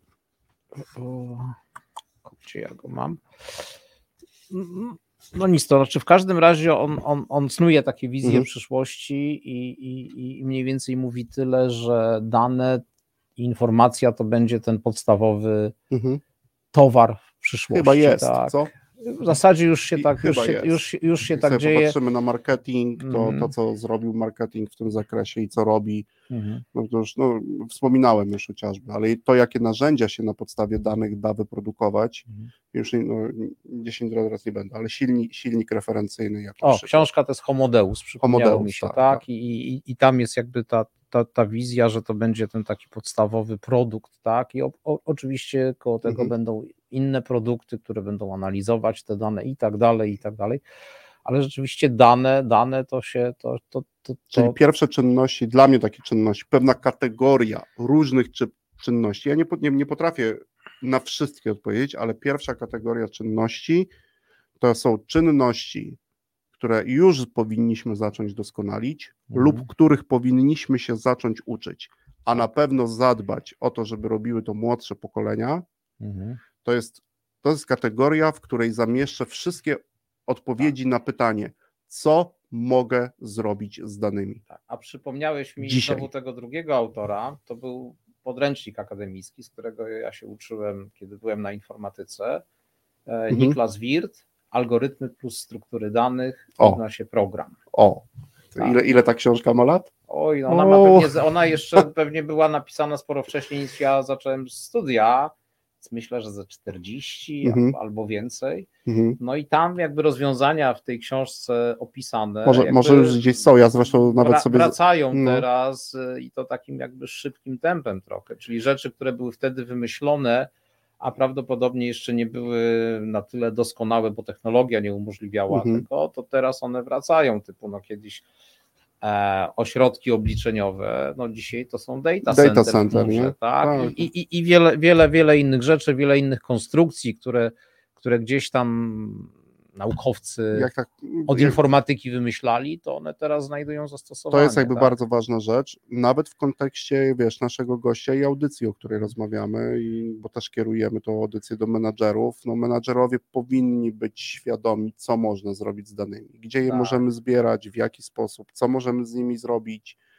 no bo nawet najmniejszy zespół, grupa ludzi, która pracuje w sprzedaży czy w innym zespole, codziennie generuje bardzo dużo e, informacji, które mogą lub są danymi, które my możemy wykorzystać. Dlatego ja tak piję do dokumentowania swojej pracy, a często praca sprzedawcy polega na, na przykład poprowadzeniu jakiegoś spotkania i dokumentując tą pracę też można się wielu ciekawych rzeczy nauczyć. Patrzę na Kropka i twojego laptopa, praktycznie każda twoja interakcja Oczywiście, z że klawiaturą, to, to gdzieś generujesz jakieś tam dane. Tu odwiedziłeś Oczywiście, jakąś że stronę, tak. To, to jest jakby tu- pierwsza tu- rzecz. tu Ta świadomość, czyli gdybym ja na przykład teraz myślał o jakichś warsztatach dla różnych zespołów, to pomyślałbym o takich warsztatach. Ciekawe. Co to są dane, tak. co z nimi możemy zrobić, w jaki sposób je zbieramy, w jaki sposób możemy je przetwarzać. Tristan, Tak. już o tym myślę, ile w czasie dzisiejszej audycji wygenerowaliśmy danych, Mm. tak? I ile będzie nasz film na YouTubie ważył. A nie mówię już, no Tak, dokładnie to. a jeszcze poindeksowany, No. kategoryzację, Tak, tak, a już nie mówię o search takich- engine, o takie takich rzeczy. rzeczach, że wiesz, później naprawdę te dane mogą nam służyć do bardzo ciekawych rzeczy. No to to jest dla mnie taka pierwsza kategoria, gdybym e, mocniej się trochę wychylał nad brzegiem Czy, tak, w przyszłości, czyli coraz większa świadomość danych. My zaczynamy oczywiście te dyskusje Czyli tak ponad, ponad dekadę wyjechałeś. Tak, już, ponad dekadę. Ja, Tak. ja trochę Aha. się boję, ale Aha. myślę, że powinniśmy wszyscy e, działając uczyć się tego, co można z danymi zrobić. Oczywiście Mhm. z dobrą intencją są tacy, którzy wykorzystują je niekoniecznie w dobrym celu, ale my menadżersko w tym kierunku, w tym kierunku i też zacząć i umieć rozmawiać ze swoimi ludźmi, że ja potrzebuję w pewnych formatach dokumentowania Twojej pracy, ponieważ zasilam tym e, system, e, chociażby, zaraz też powiem o drugiej kategorii e, czynności, system, na podstawie którego my możemy potem konstruować różnego typu wnioski dotyczące tej pracy. Mhm. I nie mów, a oczywiście ja trochę się obawiam automatyzacji w tym obszarze, czy takiego upraszczania pracy wszystkim. Oczywiście pod warunkiem, jeżeli tam są jakieś modele, które no właśnie, dokumentują tą naszą pracę, mm, ale bym chciał, żeby też jednak człowiek miał możliwość wciąż, że to nie jest tylko tak, że będziesz e, dokumentował e, na przykład czas przygotowania przeze mnie oferty i wszyscy jesteśmy ekstra zadowoleni, bo jakaś platforma skraca ten czas na średniej, super, ale nie każda oferta potrzebuje skrócenia czasu, tak? I Mhm. jeżeli jest tam jakaś możliwość, wtedy jest formatka, którą ja sobie otwieram, mogę wypełnić i ten program mnie prowadzi i to też stanowi dane. Tak ostatnio myślę bardzo o tej dokumentacji naszej pracy, a nie mówię już o różnych badaniach i obserwacji zachowań, bo tutaj to już jest popis naprawdę, nie, można sobie snuć i snuć, wiesz co z jak tymi danymi miałbym- można Jak robić. miałbym snuć takie marzenia o takim idealnym CRM-ie, Mhm. to dla mnie to, to on powinien mieć taki idealny CRM. To powinien mieć tylko jedną płaską formatkę. No, Jeden taki, jeden deska do pisania. zaraz zrobimy Wpis- takiego Wpisujesz CRM. cokolwiek, tak? Platforma no Wpisałeś code, wnioski, wpisałeś, nie wiem, swoje opportunity, czy wpisałeś, nie wiem, profil, cokolwiek, ale wpisujesz to po prostu tak, jak chcesz. mhm.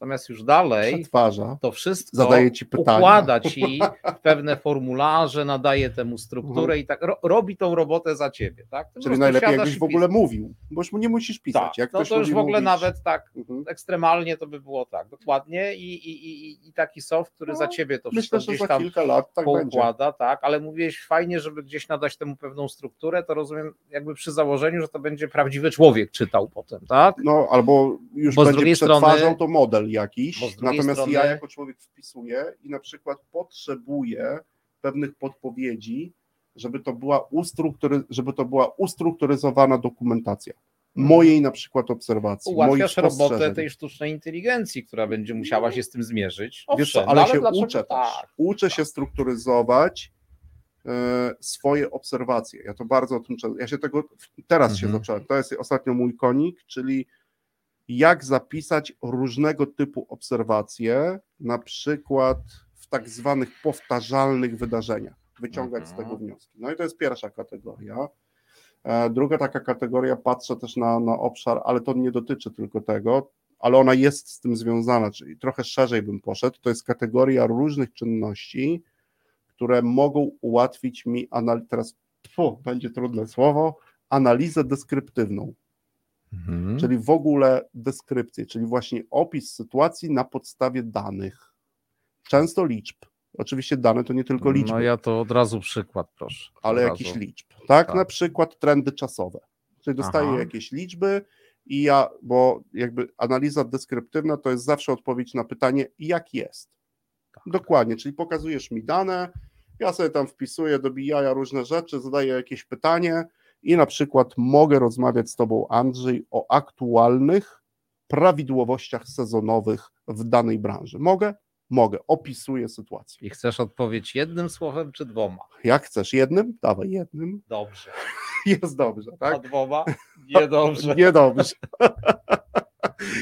Ale to o to Tak. chodzi, że to nie rozmawiam z tobą o raporcie, Tak. tylko rozmawiam o na przykład pewnym trendzie czasowym, Mhm. czyli na przykład obserwujemy od 6 miesięcy, że Mhm. ilość klientów, która korzysta z naszych usług, no niestety się zmniejsza, a powiększa się retencja No w takim i w takim segmencie. No nic jak nic, deskrypcja, którą możesz zasilić liczbami i sobie o tym opisać. No, czyli krótki opis jak jest.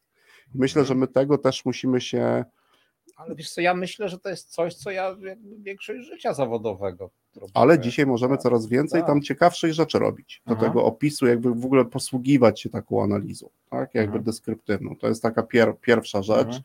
E, która jest, nawet jak tą retencję sobie wezmę, tak? Czyli bo są dzisiaj usługi, które i są firmy, które się martwią poziomem retencji, nie? Mhm. Mogą Mhm. przyprawiać te firmy o ból głowy, wskaźnik retencji na przykład, miesięczny, trzymiesięczny, albo jeszcze w jakiejś Mhm. dłuższej perspektywie. I to też jest taka umiejętność. No i to mi się oczywiście łączy w sekwencję, jakby też, ale nie tylko w sprzedaży, ale rozmawiamy o zarządzaniu, o menadżerach, czyli później taka kategoria różnego typu czynności, które są zwią- związane w ogóle z kategorią, którą nazywam predykcją. Czyli jak będzie. I jak będzie. Tak. Jeżeli teraz my nic nie zmienimy, to jak będzie, a Tak jeżeli samo. zmienimy jakąś cechę, i Mhm. tutaj jest niesamowity obszar, też się zacząłem tym ostatnio interesować w różnych modelach, to jest inżynieria cech lub właściwości Mhm. sytuacji, bo dzisiaj potrafimy to coraz lepiej robić i my teraz zmieniając jedną cechę, możemy już z pewnym prawdo- prawdopodobieństwem przewidzieć. Od razu podaję przykład z, recen- z retencji, czyli na przykład szukamy dzięki tym modelom i wykonywanym w nich czynności. Ja mówię, że my się musimy uczyć tych czynności, które możemy wykonać, pracując z takimi modelami predykcyjnymi, czyli jak zadać dobre pytanie, query, Mhm. tak, w tej, na przykład w takim, no w SQL-u to już nic nie mówię, bo to trzeba jakąś nakładkę na to, żebyśmy my, Mhm. ci mniej techniczni tego typu rzecz potrafili zrobić, ale pytanie jest takie, czy potrafię przewidzieć na podstawie danych, które mam, jacy klienci będą odchodzić w ciągu najbliższych 6 miesięcy. Którzy z nich? Czyli jacy, bo to już jest Mhm. predykcja. Mhm. I jak dużo może ich odejść? Mhm. A druga rzecz na przykład to jakie cechy decydują o tym, że niektórzy klienci rezygnują szybciej, a niektórzy wolniej. I dzisiaj Mhm. już to niektóre modele świetnie sobie z tym pytaniem e, poradzą. Czyli z nas, z menadżerów, jakby zdejmują ten ból głowy i nam dają gotowe podpowiedzi. No, czy to jest, czy, wiesz, bo to, bo to jeszcze ta predykcja to nie jest ta ostatnia rzecz, bo gdybyś to na Mhm. predykcji, to wtedy bym powiedział tak, Andrzej, to o to chodzi. Ale to nie co, bo, mi, bo mi trochę je- jednej rzeczy zabrakło tutaj, gdzieś takiego Mhm. słowa wnioski. I A to teraz, wnioski i- teraz będą. Aha, bo ja, ja je właśnie chciałem tak umiejscowić między, między Mhm. tym modelem deskryptywnym a predyktywnym. Bo ja na to sobie od razu zrobiłem, dopiero, bo zrobiłem teraz, sobie kategorię. Oczywiście Okej. tam wiele osób może, wiesz, tu jest deskrypcja, czyli jakby okej, potrafię do- opisać Mhm. sytuację, potrafię zamodelować, wykonując różne czynności, przyszłość, bo to jest Mhm. predykcja, to jest jednak modelowanie przyszłości. I teraz jest rzecz najważniejsza, bo tu jeszcze nie ma wniosków. Ja Mhm. dopiero pytania, czyli dostaję informację, że na podstawie danych wszystko wskazuje na to, że klient o takich cechach będzie odchodził, czyli będzie przestawał korzystać z naszych usług najczęściej wśród wszystkiej, całej grupy, całej populacji Mhm. klientów. No i teraz przechodzimy do tego ostatniego elementu i zaraz robimy przerwę, czyli do elementu i umiejętności normatywnych, kiedy na podstawie tego, co opisałem i tego, co zamodelowałem, jestem w stanie wybrać właściwe rozwiązanie. O i to będzie trudne, i to będzie trudne, no, to ładnie. Ładnie, ładnie. I po ostatnim secie porozmawiamy o części normatywnej gramy.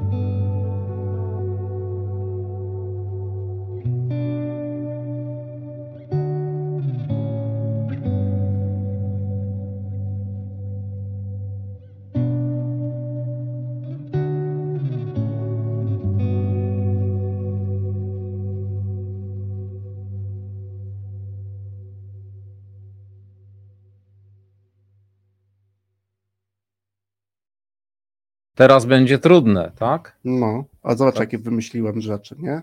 O, kurczę. Deskrypcja, predykcja Dykcja, i normatywność. normatywność, Bo to tak. tutaj dopiero, Andrzej, wiesz, jakby o, ostatnim elementem to są umiejętności, gdzie na podstawie właśnie wniosków z pierwszej analizy i wniosków z drugiej, czyli z modelu predykcyjnego, siadamy i zaczynamy tworzyć rozwiązania. Tu jest dopiero moment na rozwiązania. Co się często dzieje? Już na etapie tego sposobu opisu sytuacji, my w swojej pracy rzucamy rozwiązaniami. To jeszcze nie jest A to jest za moment. wcześnie. To no jest za tak, wcześnie. oczywiście. I tu jest bardzo dużo umiejętności. Ale pokusa jest ogromna, tak? Tak. Bo już, już mamy, wiemy już jak, już. Tak, i już. teraz na przykład, jeżeli ja zastosuję Mhm. pewien model predykcyjny, a często dzisiaj rozmawiamy i wiem już, tak, ostatnio mieliśmy spotkanie tam prawie z 30 dyrektorów sprzedaży, to wielu z nich pracuje z analitykami. Tak? Mhm. I oni potrafią te elementy, na przykład jeżeli chodzi o predykcje i modele, zastosować. Od lat się zresztą e, nimi posługujemy i one są coraz lepsze i, i coraz więcej potrafią się uczyć. Znaczy, my uczymy je uczyć się, to Mhm, jest ważne. mhm. E, i coraz lepiej potrafimy uczyć te modele. Też pamiętam Tomka z ostatniej audycji, jak mówił o początku, czyli jakieś 70-80 lat temu, kiedy pojawiły się pierwsze tabele dla ubezpieczycieli, które mówiły, przewidywały pewne prawdopodobieństwo, jeżeli Mhm. klient skorzysta z tego i z tego. Nie? Mhm. E, no to dopiero na tym poziomie normatywnym, też żeby tak nie, nie komplikować tej audycji, to chodzi o to, żebyśmy my potrafili zadawać pytania tej kategorii, tak, jako menadżerowie, czyli pytania deskryptywne. O, i otworzyłeś cały wielki rozdział. No tak, Zadawanie ja pytań. Mhm. W pierwszej kolejności powinno się pojawić dobre pytanie biznesowe.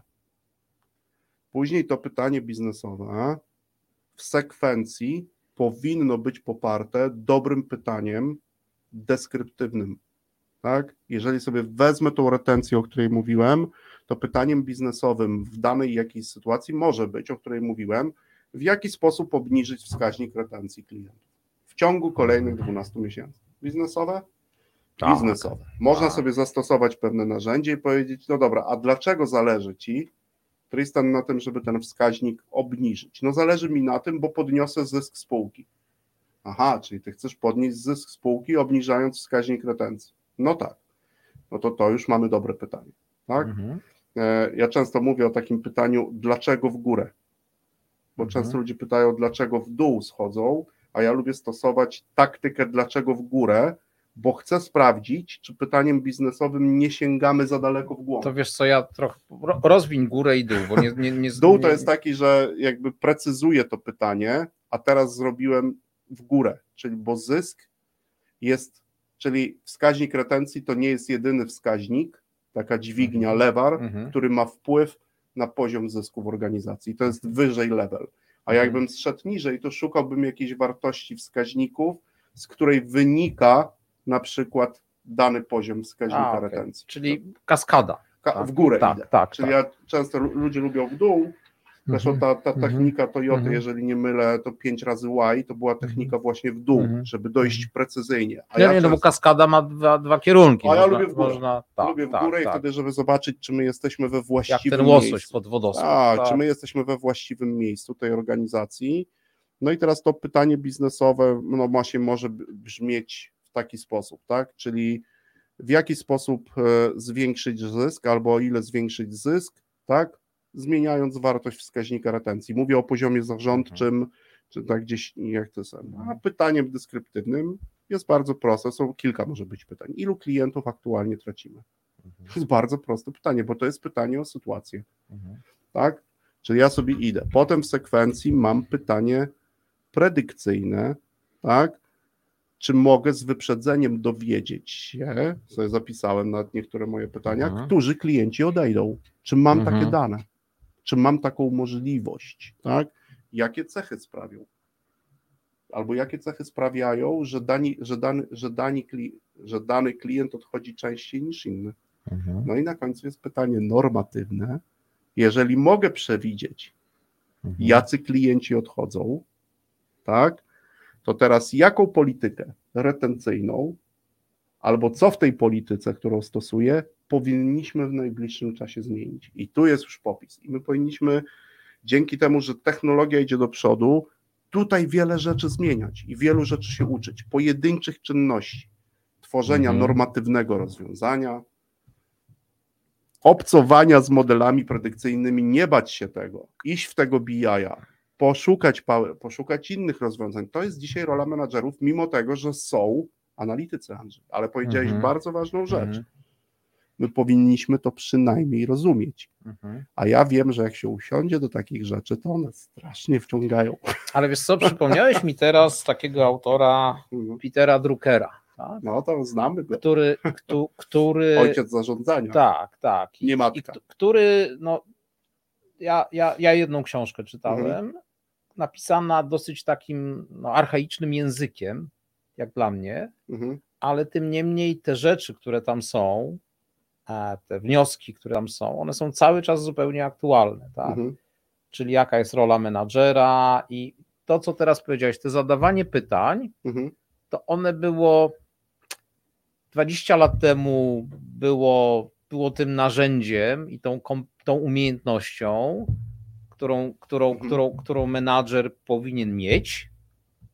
Teraz też i podejrzewam za 10, za, tym, za, za rogiem tej przyszłości też, ale Mhm. będzie, że tak powiem, miał inną bazę do zadawania A tych właśnie pytań. to, i to chciałem, To, to jest ten czynnik chciałem taki i tobie, przyszłości. i tak? właśnie chciałem i tobie, i wielu słuchaczom też zwrócić na to uwagę, że te pytania mogą być diametralnie różne w tej naszej współczesności. Tak, Tak, tak, że tak. to no już jeżeli potrafisz przewidzieć, tak, albo czy potrafię przewidzieć, która grupa klientów opuści Mhm. nas w ciągu kolejnych. Jest w tym prawdopodobieństwo, oczywiście, że Mhm. tak, ale to jest ta przyszłość, w którą my już możemy spokojnie sięgnąć i pewne rzeczy Mhm. zrobić, no bo przecież menadżer nie musi być Hararim, menadżer nie musi być Billem Gatesem, nie, każdy, nie mówię nie każdy, bo oczywiście każdemu życzę przepowiedni popartych danymi, które potem się sprawdzą, albo jeżeli Mhm. ktoś z nas na tym zrobi,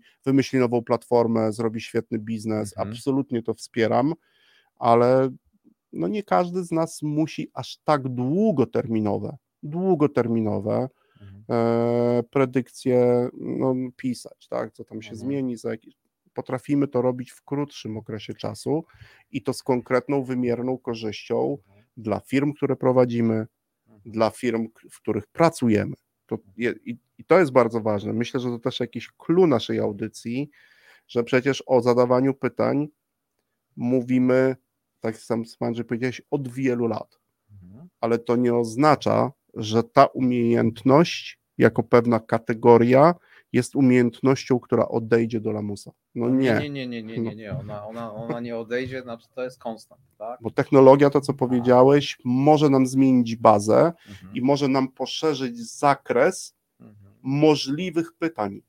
Kiedyś takiego pytania byś nie zadał, czy mogę Tak. przewidzieć, który klient w ciągu 6 miesięcy zrezygnuje prawdopodobnie z naszej Mhm. e, usługi. Jak No pójdziesz do Netflixa, tak. to ludzie w Netflixie popatrzą, mówią, a co to za pytanie? Ono jest Tak. zbyt proste. Bo my mamy wiele różnych Tak, cech tak, i różnych właściwości. No wyobraź sobie, ja, no niektórzy mówią, no brałem dwa czy trzy razy e, pracę na przykład przy tworzeniu pewnego modelu scoringowego w banku i widziałem, jaką ilość danych wrzuca się w model, żeby zasymulować pewne Nie, elementy. nie, ja No. rozumiem. Kiedyś pytanie typu, nie wiem, jak wielu klientów, którzy dwa razy obejrzało grę o Tron, od Mm. nas odejdzie. No. tak? Znaczy to, o, o- ile takie pytanie ma w ogóle sens, ale No. to jest jakby inne zagadnienie. Tym niemniej, no, kiedyś bez tego wsparcia technologicznego, no, no, no, odpowiedź, mo, może i pytanie można by było zadać, tylko chyba mało kto by na nie wpadł. I Tak? tu, I tu dużo jest takich, takich Mhm. tych elementów, jak chociażby wiesz, w tym raporcie McKinsey'a, ale te rzeczy my znamy. Mhm. Te rzeczy my znamy, to tak, żebyśmy też nagle nie robili z tego nie wiadomo, bo to nie oznacza, że my musimy nowe Mhm. narzędzia e, wiesz, e, przygotowywać, no ale jeżeli jeszcze raz wrócę do pewnej kategorii, o której pisze McKinsey, jak logical reasoning, Mhm. logika formalna, przecież Mhm. wiele rzeczy sprawdzonych. Pytanie mam bardziej, co muszę dzisiaj w tym obszarze, czyli co Mhm. mogę zrobić, jakich pojedynczych czynności się nauczyć, by moja argumentacja na przykład była lepsza niż ta argumentacja, na którą mogłem sobie pozwolić 10 lat temu. Może mi już dzisiaj technologia też w tym może pomóc. Mhm. Nie? I rozszerzyć zakres. I dzięki temu ja się muszę znowu czegoś nowego nauczyć. To jest Mhm. dla mnie, dla, w ogóle ten spacer jest fascynujący.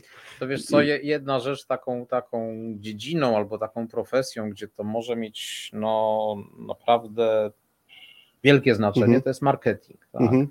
Gdzie próba wyliczenia zwrotu z inwestycji bez takiego wsparcia Mhm. technologicznego, to czasami to jest zgadywanie, Mhm. intuicja, tak? A, a dziś już wiele rzeczy można policzyć. No, liczymy.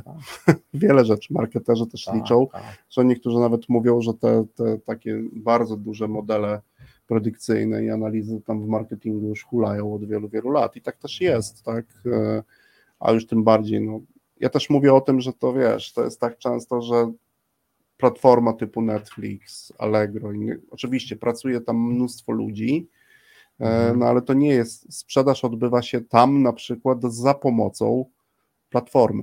Tak? Mhm. Czyli trochę inaczej te procesy wyglądają. Oczywiście wciąż są opiekunowie klientów, ludzie, którzy zajmują się tymi, którzy coś sprzedają, ktoś sprawdza tych, którzy kupują, Mhm. ale to jednak nie jest taka tradycyjna sprzedaż, o której to i tam no już tych wiele elementów jest, tak, które są i te, już nie będziemy wchodzić w technikalia, które się dzisiaj stosuje e, w tego typu platformach, ale to jest ciekawe, a my powinniśmy to śledzić właśnie po to, żeby wyszukiwać sobie takich czynności, e, wiesz, elementarnych, które będą zasilać potem różne sposoby naszego postępowania, tych takich właśnie Mhm. podstawowych.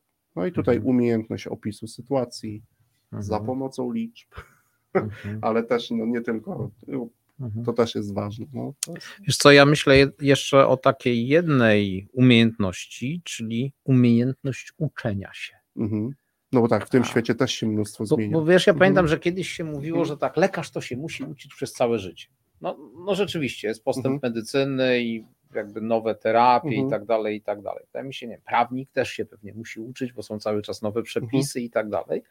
Ale do niektórych zawodów w zasadzie, nie wiem, no, zdobyłeś dyplom inżyniera przykładowo, tak, Mhm. nauczyłeś się pewnych rzeczy, tak, i, i tam i, i konstruujesz te, te, te, swoje, nie wiem, konstrukcje, Mhm. maszyny, projektujesz różne rzeczy i tak dalej. Pewnie dostajesz nowe narzędzia, ale gdzieś tam, nie wiem, metody wyliczania naprężeń i tak Mhm. dalej, one, one się tak specjalnie, wiesz, jakoś mocno, mocno nie zmieniają. Natomiast wydaje mi się, że jakby czasy, które nadchodzą i to nie za 100 lat, tylko to Mhm. jest za rogiem, to taka przyszłość, o której teraz rozmawiamy, czyli, czyli 10 lat do przodu, one będą w wielu, wielu profesjach, w wielu Mhm. zawodach będą czy konieczność stałego uczenia się i podnoszenia swoich kompetencji będzie po prostu wpisana praktycznie w każde job description. No, to myślę, że tak. To też jest fascynujący obszar, tak, jak wiele rzeczy się dzieje, tak. No, to jest, ja zawsze Mhm. podaję jeden z przykładów. E, Pewnie byłoby mi trudno ukończyć 12 kursów na MIT, które ukończyłem, gdyby nie ich dostępność online. tak? I No. skorzystanie z platform, gdzie nawet y, y, prototypowałem pewne rozwiązania, pracując z ludźmi online. No to to jest w ogóle niewiarygodna rzecz. Ja to Mhm. tak wspominam, wiesz, jeszcze różnica czasu. Niektórzy się budzili. Ja byłem u mnie środek nocy, wiesz, no, ale to było Mhm. ciekawe i to jest wciąż ciekawe, no w tym obszarze jakby, ale my też musimy śledzić, bo coraz więcej o uczeniu wiemy i coraz więcej nowych różnych sposobów uczenia się też pojawia i oczywiście trzeba to też e, cały czas gdzieś sobie tam śledzić. Ja że my też powinniśmy cały czas rozwijać no właśnie takie podstawowe, elementarne umiejętności mm, dowiadywania się tego, co nowe. Tak? Ja też dla mnie takim przykładem, tuż na koniec zamknięcia audycji, e, jest chociażby to, że ja bardzo często czytam lub szukam informacji dotyczących logiki działania pewnych programów lub aplikacji, z których korzystam, bo chcę się dowiedzieć, kogo i w jaki sposób obserwował zespół, ten, który zajmuje się user, user experience aplikacji lub programiści, że stworzyli, do nota- że stworzyli nowy program do notatek, który jest inny niż wszystkie inne programy do notatek. Jakie były założenia, czyli jak ja mam z tym programem pracować, bo tam się dzieją niesamowite rzeczy, naprawdę. No, to nie jest tak, że ktoś sobie siada, rysuje na kartce i po 15 minutach e, wrzuca w świat e, soft typu Notino, tak? Lub Mhm. soft typu Obsidian, który proponuje zupełnie inny sposób zapisu i podejścia do notatek. No to szuka. A jak otworzę, to się okazuje, że dużo materiałów jest i że tam ktoś przemyślał pewne kwestie, a jak ci się nie chce tego czytać, to zawsze możesz obejrzeć tutorial, chociażby dla beginnerów. I też dowiedzieć się, skąd w ogóle taka propozycja pracy. No dzisiaj w, w tym obszarze dzieje się naprawdę mnóstwo rzeczy. Z Tristanem mam takie w zasadzie grube pytanie, ale to może w ogóle jest temat na jakąś no, audycję, tak? Audycję kończymy, Czy, czy, czy tej ciekawości świata się można nauczyć? Czy, czy, to, jest, czy to jest jakaś Moim cecha, zdaniem czy to można. jest coś, gdzie można, nie wiem, iść na przykład na szkolenie i się nauczyć ciekawości świata? nie wiem czy na szkoleniu, ale no właśnie, rozwijając takie podstawowe, elementarne czynności, myślę, że tak. Mhm. tak jakby myślę, że tak. No, Ale to fajny temat. Albo do rozmowy ze Mhm. słuchaczami gdzieś, jeżeli będziemy mieli, albo w ogóle Ja, ja na od- temat na audycji. na temat ciekawości świata ja zawsze. To dobrze.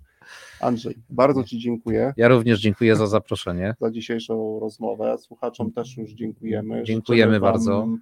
No co, życzymy Wam upalnego weekendu. Nie wiem, czy aż tak upalnego, ale upalnego.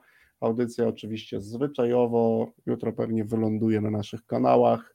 E, No i co? I kończymy spacer, choć przykro go kończyć, e, bo temat ciekawy. E, Dajcie znać, jaki to dla Was był spacer. Może macie jakieś elementy dotyczące tych elementarnych czynności, które powinniśmy rozwijać. Jeżeli macie, to też dajcie znać. A za dzisiaj już dziękujemy. Dobrego weekendu. Trzymajcie się. Ciepło. Dzięki, Dziękuję. dobrego weekendu. Cześć.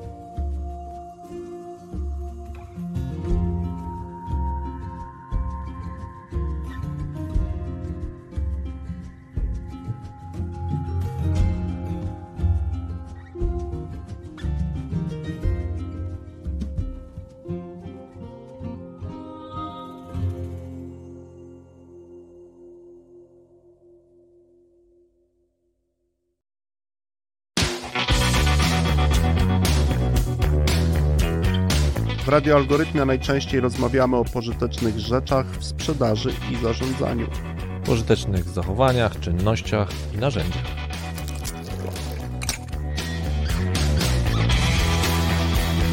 O prakseologii i dowodach. Czasem o ich braku. O, moment, moment, jeszcze o dobrych książkach i rzecz jasna gości ciekawych zapraszamy. No, jednym słowem w tym radiu o dobrej robocie gadamy. O dobrej robocie w sprzedaży i zarządzaniu.